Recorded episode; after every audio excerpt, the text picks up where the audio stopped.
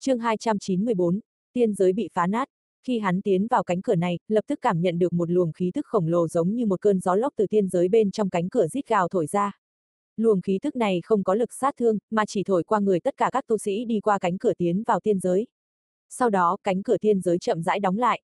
Cùng lúc đó, ở phía trước người Vương Lâm hiện ra một cái ngọc đỉnh lớn cỡ ba bàn tay. Vương Lâm hít sâu, thu vào trong túi chữ vật. Trước khi tiến vào cánh cửa tiên giới, Vương Lâm đã dành thời gian nghiên cứu qua một ít sách cổ. Hắn biết cái đỉnh này tên là vi hồi. Ở những khu vực đặc biệt, chỉ cần tâm niệm khẽ động ước chừng sau một khoảng thời gian đốt một nén hương là có thể tế khởi thành công. Sau đó có thể rời khỏi tiên giới, trở lại tu chân tinh tương ứng. Sau khi thu lấy đỉnh này, Vương Lâm ngẩng đầu nhìn về hướng xa xa, chỉ thấy ở đó có một cơn lốc xoáy. Một đám tu sĩ biến mất trong cơn lốc xoáy đó. Vương Lâm thân mình khẽ động nhằm phía cơn lốc xoáy bay tới. Rất nhanh toàn bộ thân mình hắn biến mất trong đó. Hắn có cảm giác như đang từ trên trời rơi xuống, trước mắt là từng trận ánh sáng chói chang. Nhưng hắn cắn chặt răng, hai mắt thủy chung vẫn mở, nhìn thấy một cảnh tượng khiến hắn cả cuộc đời này cũng không thể quên được. Chỉ thấy dưới chân của hắn là rất nhiều những mảnh vỡ trong suốt. Những mảnh vỡ này tạo nên một mặt hình tròn, giống như là cảnh đem một mặt gương đặt trên mặt đất vậy.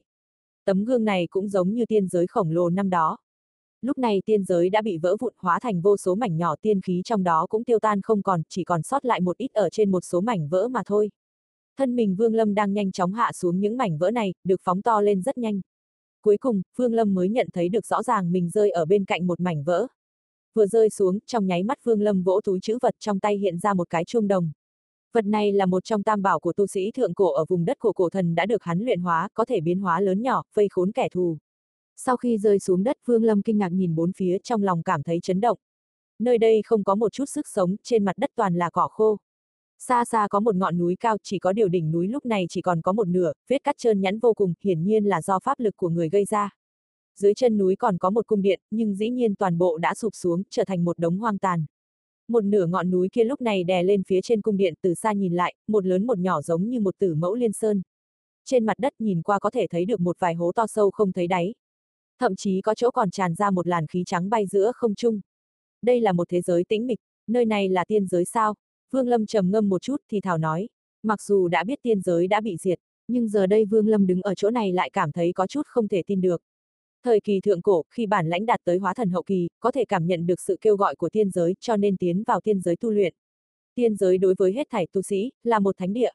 Thần thánh không thể bị xâm phạm, nhưng hiện tại, Vương Lâm nhìn bốn phía, hắn không khỏi trầm mặc. Hồi lâu sau, hắn hít một hơi thật sâu, ánh mắt dừng ở quần thể cung điện xa xa thân mình khẽ động bay về phía trước. Mặc dù thoạt nhìn thì không xa, nhưng trong khi bay, Vương Lâm phát hiện trên không trung có một lực cản không thể nhìn thấy, khiến cho thuật phi hành khó đạt được tốc độ nhất định. Sau một hồi lâu, Vương Lâm mới đi tới quần thể cung điện này. Đứng gần nhìn đống hoang tàn này, trong lòng Vương Lâm cực kỳ rung động. Từ trong đống hoang tàn này, Vương Lâm có thể tưởng tượng được tiên giới năm đó giàu có cỡ nào. Vật liệu xây dựng cung điện này không ngờ đều là linh thạch.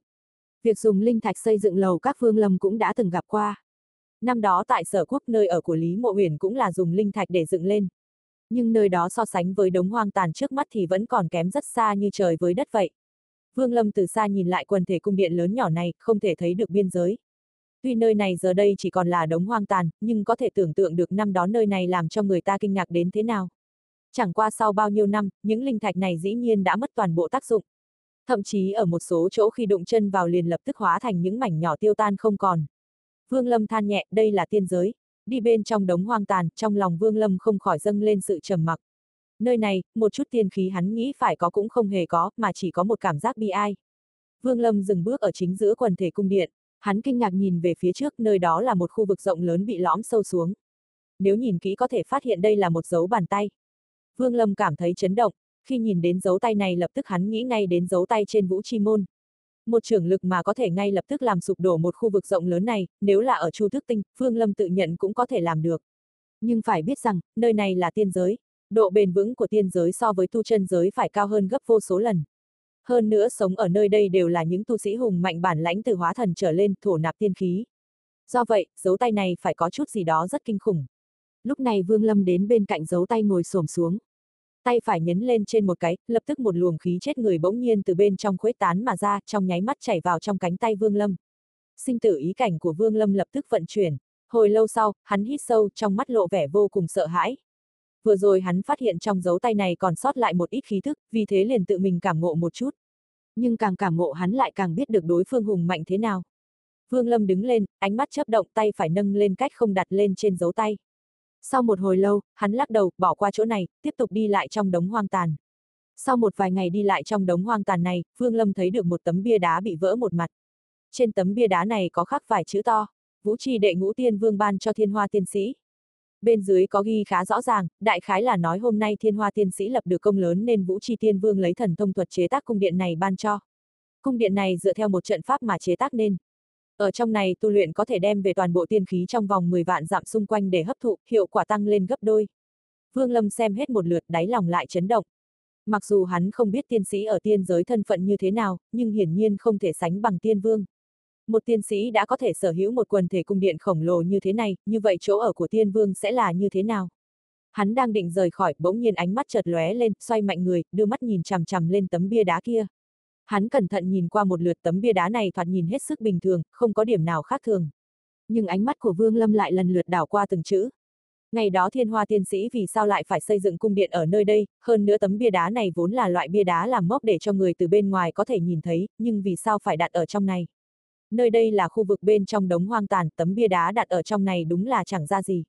Vương Lâm nhớn mày, tay phải nâng lên cách không điểm một cái, một đạo chỉ khí trong nháy mắt bắn nhanh vào tấm bia đá. Lập tức cái khe trên tấm bia đá này trở nên lớn hơn. Vương Lâm vỗ túi chữ vật lập tức một đám phi kiếm xuất hiện. Được thần niệm của hắn khống chế, đám phi kiếm nhanh chóng đẽo gọt trên tấm bia. Từng trận âm thanh kim loại va chạm từ tấm bia truyền ra. Mặc dù đã qua rất nhiều năm, lại còn bị ảnh hưởng của trưởng lực kia làm cho hư hại, nhưng tấm bia đá này vẫn có một chút cứng rắn. Hồi lâu sau tấm bia đá này rốt cuộc cũng bị phi kiếm san bằng. Vương Lâm cúi đầu nhìn thật sâu vào phần cuối của tấm bia đá cắm trên mặt đất, lông mày nhăn lại. Vật này thoạt nhìn không có gì khác thường, nhưng Vương Lâm trung quy vẫn cảm thấy có chút không phù hợp. Vương Lâm ánh mắt chợt lóe, dùng đại thủ chảo hung hăng túm lấy phía trên, lập tức từng trận tiếng ầm ầm vang lên.